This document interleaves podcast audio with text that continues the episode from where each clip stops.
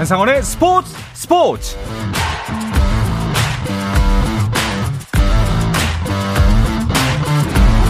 스포츠가 있는 저녁 어떠신가요? 아나운서 한상원입니다. 오늘 하루 이슈들을 살펴보는 스포츠 타임라인으로 출발합니다.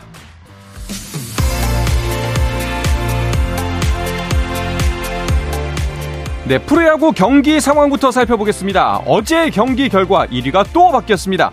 선두로 올라선 SSG, 오늘도 두산과의 주중 3연전을 이어가고 있는데요. 마운드에는 오원석과 최원준이 올라와 있습니다. 팽팽하던 투수전, 최지훈의 적시타가 터지면서 0점의 균형이 깨집니다. 6회 초 현재 SSG가 1대0으로 앞서 있습니다. 자, 1위 자리를 다시 내준 LG는 어느새 2.5경기 차로 간격을 좁힌 3위 NC를 상대하고 있습니다. 더 이상 추격을 허용하면 안 되는 LG, 그리고 승리하면 선두권 경쟁에 뛰어들 수 있는 NC입니다. 해결사 김현수가 선제 적시타로 1득점을 가져오는 LG, 하지만 박건우와 윤영준의 연속 홈런으로 경기는 뒤집어집니다. 6회 초 현재 NC가 3대1로 2점 앞서 있습니다. 4위 롯데의 상대는 어제도 승리하면서 서서히 중위권과의 승차를 좁히고 있는 KT죠. 오늘 경기는 나균안 대 고영표의 선발 맞대결로도 큰 관심을 모으고 있는데요. 롯데가 유강남의 적시타로 선취 득점을 올리며 기분 좋게 출발했지만 알포드에게 3회, 5회 안타를 내주면서 역전을 허용합니다. 2점 더 내주면서 6회 말 현재 KT가 5대1입니다. 자, 이어서 키움 대 삼성의 경기도 볼까요? 양팀 서로 안타는 나오고 있지만 좀처럼 기회를 살리지 못하고 있는 두 팀입니다. 7회 말 현재 0대0으로 동점입니다. 마지막으로 기아 대 한화의 경기입니다. 기아가 선취점을 득점했지만 밀어내기로 동점, 김인하에게 적시타로 역전까지 허용합니다. 6회 말 현재 한화가 5대3으로 2점 리드하고 있습니다. 축구대표팀이 엘살바도르와의 평가전을 1대1 무승부로 마친 가운데 왼쪽 풀백으로 선발로 나섰던 김진수가 광대와 턱뼈 등이 부러져 안화골절 진단을 받아 수술대에 오르게 됐습니다. 수술 후 회복에는 2달 정도 소요될 것으로 전해지고 있습니다. 잉글랜드 프리미어리그 진출을 앞둔 성남의 김지수가 브렌트포드의 메디컬 테스트를 받기 위해 영국행 비행기에 올랐습니다. 김지수가 메디컬 테스트를 통과해 브렌트포드와 정식 계약을 맺는다면 15번째 프리미어리거가 되고 더불어 중앙 수비수로는 최초의 EPL 진출이 됩니다. 크리스티아노 호날두가 A매치 200경기 출전이라는 대기록을 세우며 결승골까지 직접 책임졌습니다. 포르투갈은 유로 2024 예선 제2조 아이슬란드와의 원정 경기에서 호날두의 골에 힘입어 1대0으로 이겼는데요.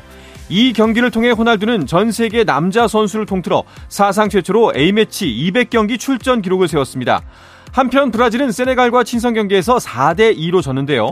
브라질 대표팀 경기에서 2골 이상 차로 진 것은 2014년 브라질 월드컵 독일과의 4강전 7대1 패배 이후 9년 만입니다. 펜싱 남자 사브르와 여자 에페 대표팀이 아시아 선수권 단체전에서 나란히 금메달을 획득했습니다. 오상욱, 구본길, 김정환, 김준호로 구성된 남자 사브르 대표팀은 중국 우시에서 열린 아시아 선수권 단체전 결승에서 이란을 45대 28로 꺾고 우승을 차지했습니다. 이로써 한국은 아시아 선수권 남자 사브르 단체전에서 2019년과 지난해 이어 3회 연속 우승을 달성했고, 여자 에페 대표팀의 송세라, 최인정, 강영미, 이혜인도 결승에서 홍콩을 39대 31로 제압하며 단체전 3연패를 합작했습니다.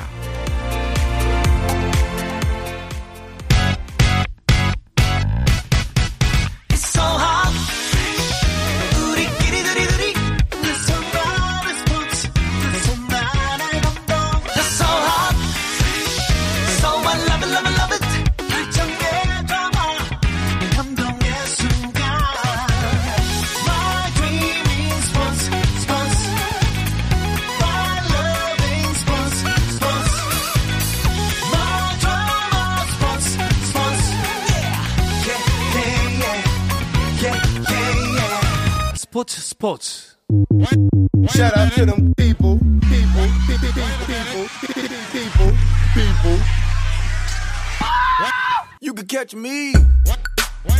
네, 수요일 저녁에는 농구 이야기와 함께하고 있죠. 다양한 농구 이야기를 전하는 주간 농구 시간입니다. 손대범 농구 전문 기자, 조현일 해설위원, 그리고 배우 겸 해설위원인 박재민 씨와 함께합니다. 어서 오십시오. 안녕하세요. 반갑습니다. 아, 오늘 간만에 또 완전체입니다. 네. 손대범 기자가 2주 만에 돌아오신 건가요? 깜짝 놀랐습니다. 왜요? 결정했었나요? 네. 항상 같이 있는 느낌이 들어가지고. 네. 빈자리가 느껴지지 않았거든요. 이래서 사람이 참 네. 기억력이라는 게 무서운 겁니다. 네. 아니 그런데 지난주에 이제 손대범 기자 빠졌을 때 그런 얘기를 했어요. 빠진 날도 나중에 우리 방송 챙겨 듣는다고. 진짜인가요? 예. 진짜로? 제 욕하는 부분이 있는 부분이다. 네. 그렇죠. 네. 빠지셨다는 걸 인정하시는 거군요. 사실상 함께했다. 네. 네. 아니 근데 시즌 끝나는데 뭐가 이렇게 바쁘셨어요? 이게 새 시즌을 앞두고 이제 이것저것 준비를 하다 보니까 네, 좀 이렇게 바쁜 행보를 자꾸 만드네요. 네. 뭐 그래서 안 바쁘나? 보통 사람들이 여러 가지 이것저것 얘기하면 그렇죠. 실세가 없는 겁니다. 네.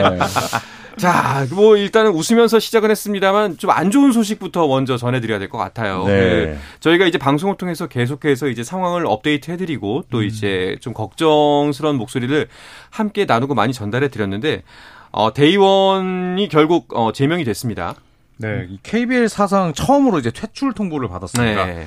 KBL이 결국에는 경영난에 허덕였던 이 데이원을 이 프로농구 리그에서 퇴출하기 결정을 했는데, 자, 이로써 일단 10개 구단이 뭐 존속될지 여부도 좀 지켜봐야 되겠고, 그리고 당장 뭐 데이원 선수들도 지금 뭐 갈 곳을 잃어버린 상태가 됐고, 네. 또 이러다가 오히려 팀이 늘어나는 게 아니라 10개 팀에서 9개 팀으로 축소된 채 새 시즌을 맞이하는 건 아니냐, 또 이런 우려가 나오고 있습니다. 네. 그 이제 결정이 나기 하루 전이었나요? 이틀 전이었나요? 이제 갑자기 이제 스포츠 뉴스 피드가 아니라 그냥 뉴스 피드에 선수들이 국회에 간 모습까지 네, 뜨더라고요. 그래서 그 모습을 보면서 진짜 이게 좀 극적으로 차라리 이게 더 이슈가 돼서 극적으로 타결됐으면 좋겠다라는 바람이 있었는데 네. 좀 안타깝게 됐습니다. 그러니까 이게 구단이 12구단에서 9개 구단으로 줄어들면은 한번 줄어드는 거는 뭐 퇴출이 됐기 때문에 가능할지 몰라도 다시 10개 구단으로 늘리는 건 굉장히 어려운 일이거든요. 그렇죠. KBL 단장들 사이에서도 그런 의견이 나온 게 네. 이제 한 번 9개로 돌아가게 되면 다시 되돌리기 힘들기 때문에 굉장히 어렵죠. 일단 어떻게든 간에 그 체제 유지하는 게 제일 중요하다는 말도 네. 많았습니다. 네.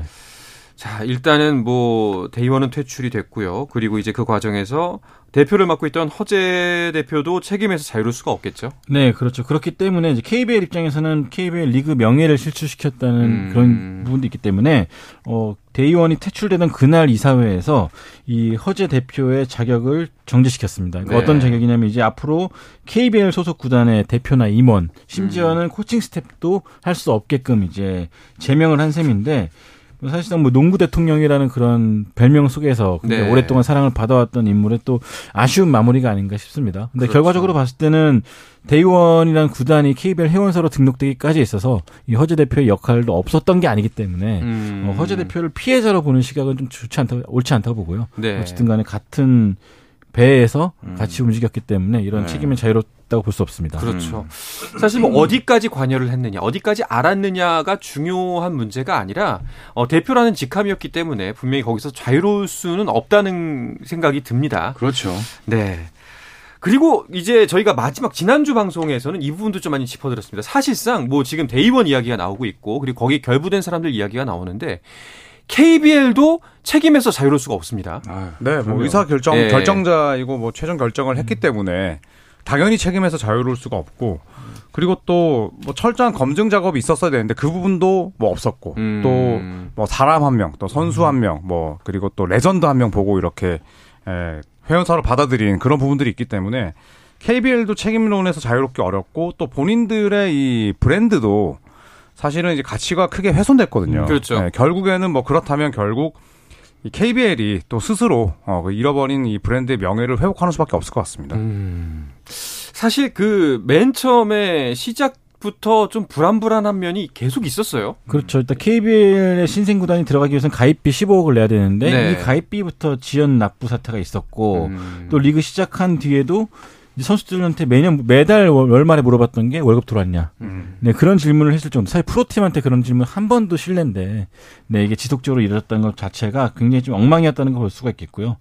결과적으로는 네이밍 스폰서인 캐롯 손해보험조차도 우리 이름 그만 써달라. 라고 먼저 부탁을 했을 정도로 네. 굉장히 좀 파행을 일으켰습니다. 결국에는 지금은 선수단 연봉도 결국 해결하지 못했고, 또 관련해서 체육관 대금, 또 뭐 식당, 뭐 심지어는 병원, 약국, 이벤트 대행사 모든 면에서 또 임금 체불을 남긴 채 역사 속 사라졌습니다. 이제 빚잔치네요, 진짜. 그야말로 네. 빚잔치만 남은 건데 일단은 가장 뭐 걱정이 되는 거는 우선적으로는 선수들입니다. 뭐 월급도 몇 달이 밀려 있다고 들었고 여러모로 뭐 지금 아무런 지원을 못 받고 있다고 들었어요. 그렇죠. 이게 리그 4개월 밀린 게 사실은 굉장히 타격이 크죠. 예. 결혼한 선수도 있고 또 이제 사회에 막 나온 선수도 있는데 뭐 얘기를 들어보면은 그 지난해 세금이 또 올해 나오잖아요. 네. 그러니까 그 세금 낼 돈이 없어서 대출 받고 뭐 가족 돈을 빌리고 그럴 정도로 또 굉장히 생활에 어려움을 많이 느낀 선수도 있었고 일단 다행히 일각에서 선수들 사이에 소문이 돌긴 했어요. 아르바이트하는 선수가 있다. 네. 근데 그거는 확인할 수가 없었고 대신에 이제 코칭 스태프 중 한 명이 이제 군 입대하는 선수에게 식사를 대접하고 싶어가지고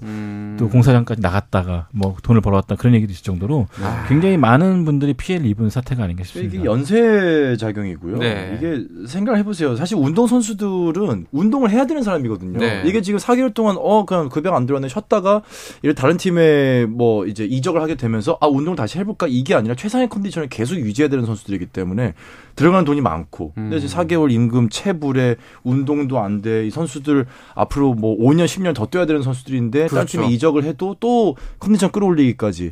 그러니까 이 하나의 구단이 넘어지는 게 상당히 많은 사람들, 그 가족들까지 피해를 입는다는 게 참 안타깝습니다. 너무 무책임했다라는 말밖에 안 나오는 것 같습니다.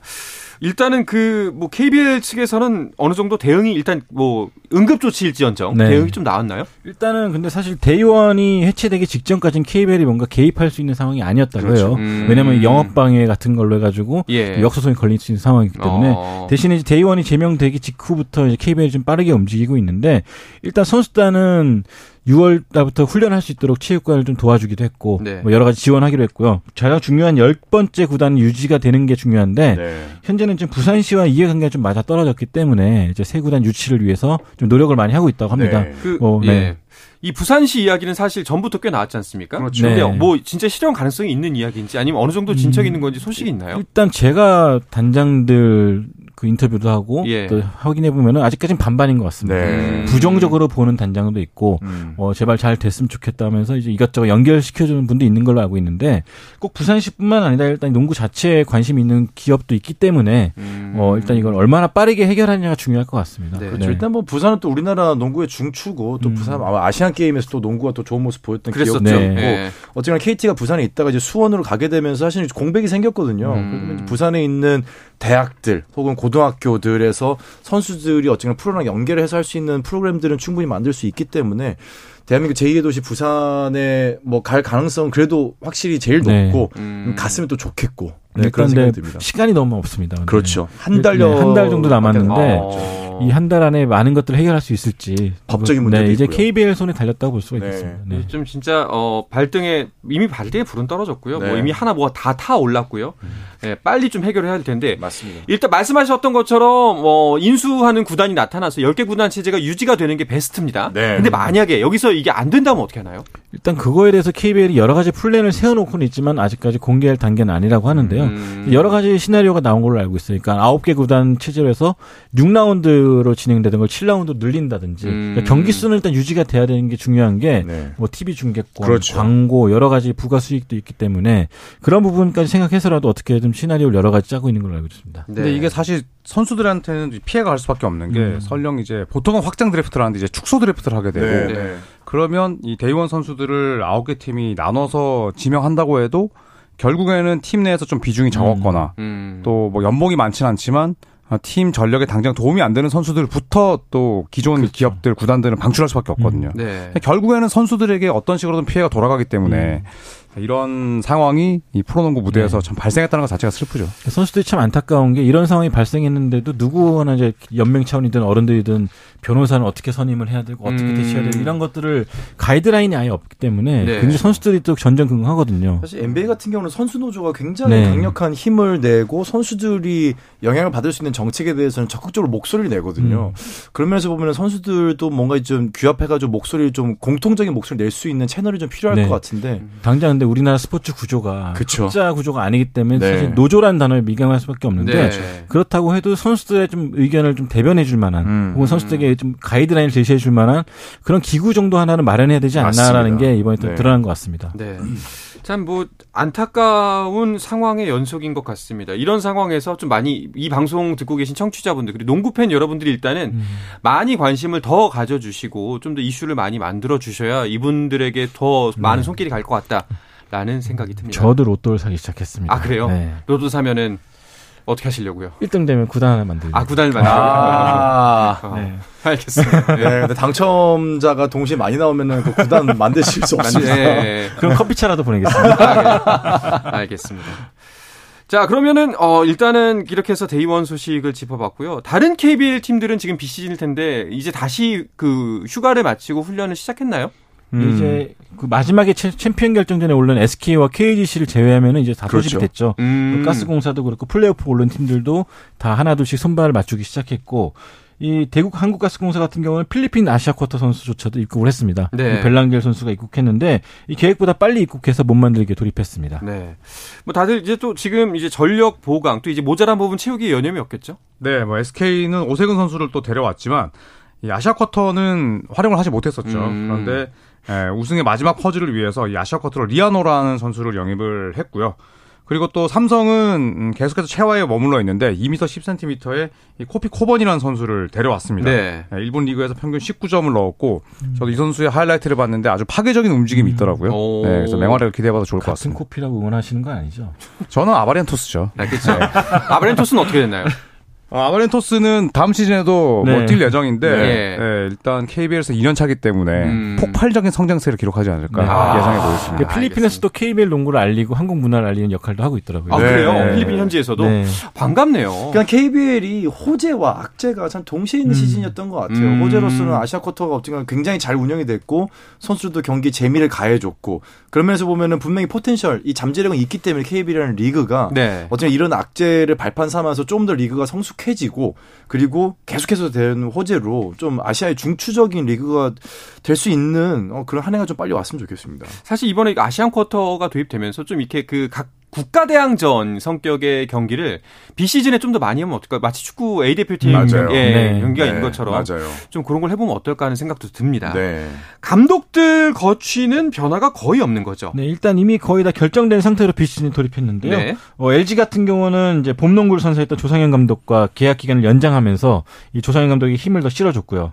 또 가스공사 같은 경우는 강혁 감독 대행을 중심으로 이제 코칭 스텝을 새롭게 개편하면서 또 시즌을 맞게 됐습니다. 알겠습니다. 자, 그런가 하면 미국 프로농구 NBA는요. 신인 드래프트를 앞두고 다시 한번 들썩이고 있다는 소식인데요. 이야기는 잠시 쉬었다가 와서 계속해서 나누도록 하겠습니다.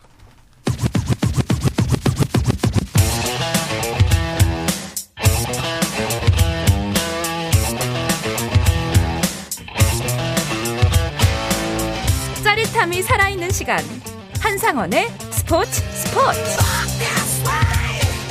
자, 수요일 저녁 농구 이야기 주간 농구 듣고 계십니다. 손대범 농구 전문 기자, 조현일 해설위원, 배우 겸 해설위원인 박재민 씨와 함께하고 있습니다. 유튜브 댓글이 달렸는데요. 재윤팍 님이 어제 대전 월드컵 경기장에서 조현일 해설위원님 봤습니다. 농구장에서는 한 번도 못 봤는데 급 축구장에서 크크크크. 아, 네, 저희 아들이 네. 축구를 너무 좋아해서. 불효자. 아, 네. 그래서. 아, 음악, 네. 그 신발 아빠가 농구에서. 네. 코피 흘려가면서. 축구를 사주고 있네. 네. 네, 농구는 아직 보지 않고 있고. 네. 저희 아들 때문에 대전까지 다녀왔습니다. 아들이, 네. 아들이기는 부모 없죠. 네, 자기는 부모 없습니다. 네. 그랬군요. 진짜 갔다 온 거네요, 그러면. 아, 갔다 왔죠. 네, 갔다 왔는데 이제 제가 르브론 제임스 유니폼을 이제 입고 갔었는데 거기서도 너무 더워서 네. 네, 일단 벗었는데 아, 그 모습을 못 빼서 좀 아쉽네요. 아예 상의탈의한 거예요? 안에 이제 티셔츠를 받쳐 입고 갔죠. 받쳐 입고. 이 몸에 그렇게 입으면 네. 그거는 민폐입니다. 할 수 있죠. 네. 안 되더라고요. 댓글이 그게 달렸겠죠. 아마. 네. 네. 고소가 됐을 수도 있고요. 네. 자, NBA 이야기 계속해서 이어나가도록 하겠습니다. 네. NBA는 파이널의 여운이 아직도 가시지 않았는데 곧바로 이제 신인 드래프트입니다. 네. 그렇죠. 네, 보통 뭐 드래프트 앞에 이제 선수의 이름이 붙으면 그만큼 절대적인 1순위 후보다라고 보시면 될 것 같은데 이번 2023년 NBA 신인 드래프트는 웬반야마 드래프트라고 불립니다. 아, 네. 이 프랑스 출신의 선수고 얼마 전에 이제 미국으로 입국을 했어요. 그리고 이제 오늘 뉴욕 양키스, 메이저리그 양키스 팀의 또 시구를 맡았는데 이 선수를 비롯해서 다수의 유망주들이 NBA 소속팀을 찾게 될 예정이고 이 NBA 드래프트는 금요일 23일 오전 9시에 열리게 됩니다. 네. 아니 근데 진짜 웬반야마가 정말 도대체 어느 정도길래 이렇게 날린지 그것도 궁금해요. 그 코치들이 꿈꾸던 선수 같아요. 일단 2m 21cm의 하승진 선수를 능가하는 신장에 네. 양팔을 벌렸을 때 250cm 가까이 나올 정도로 팔도 엄청나게 길고요. 네. 근데 이런 장신들이 사실 유연성이 떨어진다거나 약간 그 둔한 느낌이 드는데 이 웬반야마 선수는 키도 크고 빠르고 슛도 잘 던지고 드리블도 잘하고 똑똑합니다. 아. 그러니까 케빈 듀란트 선수의 득점력과 이 루디 고베어 선수의 수비력을 합친 선수다라는 평가가 있을 정도로 거의 뭐 사기라고 할 수 있겠죠. 야. 일단은 그러면 지명 순서를 정할 때부터 일단 무조건 1순위는 웬반야마다. 이게 뭐 봐도 과언이 아닐 텐데 순서는 이미 정해졌죠? 네, 샌안토니오 스퍼스가 가져갔습니다. 네. 네. 그리고 샌안토니오 스퍼스가 이제 1라운드 1순위 지명권에 당첨이 됐을 때 구단 수뇌부가 거의 뭐 만세삼창했거든요. 왜냐하면 웬반야마 드래프트라고 불렸고 이미 1순위가 NBA 판도를 바꿀 그런 선수다라는 평가를 받았기 때문에 뭐 샌안토니오 스퍼스 구단 수뇌부 뭐 선수들 팬들 모두 다 반색했습니다. 예전에 이런 영화가 있었던 것 같은데 말이죠. 아프리카에서 이제 좀 우리가 예전에 농담처럼 그런 얘기 했었거든요. 지구상 어딘가에는 조던의 능력에 샤키로니의 키에 그쵸, 이런 선수가 네. 어딘가에 있을 거다. 발굴이 안 됐을 뿐. 맞아요. 네, 근데 진짜 그게 실생활에 나타난 거네요. 실제로 그런 선수가 뭐 약간 조엘 엠비드처럼 네, 뭐 조엘 엠비드 고향에 가면 조엘 엠비드가 길거리 그냥 걸어다닌다. 이런 얘기가 있었을 정도로 네. 아프리카는 굉장히 이제 그런 뭐 잠재력이 있는 농구 선수들이 발굴될 수 있는 곳이다라는 믿음은 지금도 계속 이어지고 있고 그런데 의외로 이제 프랑스에서 발견이 된 거죠. 웬반야마의 부모님도 아마 아프리카 대륙 출신인 걸로 알고 그래서 그렇게 물려받았고 다행스러운 점은 교육을 참 잘 받으면서 자랐습니다. 이 부모님 다 운동선수 출신이다 보니까 자기 관리라든지 뭐 그런 것들을 어떻게 해야 될지 잘 알고 왔기 때문에 아마도 보통의 유망주들처럼 좀 약간 어긋나는 길은 걷지 않지 않나요? 네. 인성마저 좋아요. 아 인성도 좋고 일단 네. 뭐 워크에틱을 하잖아요. 이제 경기나 연습을 대하는 태도도 너무 훌륭하고 그리고 내가 이런 마인드를 갖고 있지만 사실 언어 구사 능력이 좀 떨어지는 그런 뭐 일반인 선수들도 있는데 웬반야마는 자기의 생각을 굉장히 말을 잘하면서 표현을 하더라고요. 그래서 저는 이런 선수들이 좀 잘 됐으면 좋겠어요. 그런 면에서 보면은 이제 다른 1순위 뽑혔던 선수들이 조금 많이 안타깝죠. 대주적이죠. 네. 알겠습니다. 그럼 이제 웬반야마는 뭐 이제 당연 1순위고 그 다음에 있는 이 상위 지명권자들은 어떤 선수들이 있나요? 네, 이제 크게 두 명이 굉장히 언급 많이 되고 있는데 2m 6cm의 슈팅 능력이 좋고 수비가 좋은 브랜든 밀러 선수가 있고요. 그 다음에 이제 대학은 가지 않았지만 미국 하브리그에서부터 좀 경력을 쌓아온 유망주 가드 스쿳 핸더슨 두 선수가 있습니다. 2순위가 샬럿 호네츠고 3순위가 포틀랜드 블레이저스인데 이 과연 이 두 선수 중에 누가 먼저 2순위가 될지가 기대를 모으고 있죠. 근데 뭐 아까 말씀을 하시다 말았는데 사실 그 전년도 이제 계속 좀 신인 드래프트 때마다 굉장히 주목받았던 선수 막상 들어와서 좀 이건 아닌데 약간 싶은 선수들도 많았잖아요. 네.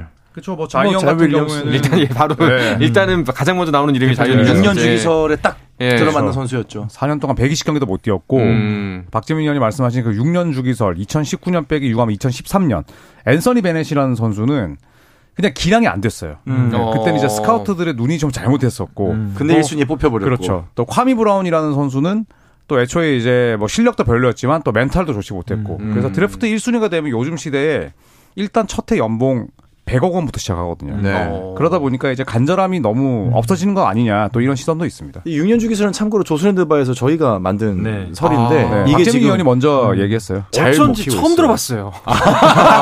아니 근데 정말 그렇게 보이는데 너무 무섭게도 6년 주기설이 딱딱 맞고 있고 처음에 자이언이 첫 해 와가지고 너무 잘하길래 6년 주기설이 되게 깨졌다 했는데 이 6년 주기설의 무서움은 아니나 다를까. 네, 그렇죠. 자이언, 앤서니 베넷, 그레고든, 네. 그다음에 이제 콰미 브라운이니까 꽤 맞죠. 그다음 그전에 뭐 조 스미스, 초비스 앨리슨 이런. 완전히 1순위에 가장 호평을 받는 선수들이 다 6년 주기로 나왔고 어제 자이언 윌리엄스는 이제 트레이드 블록에 올랐다라는 기사까지 나왔죠. 그러니까요. 그 자이언 윌리엄스는 이제 어떻게 되나요?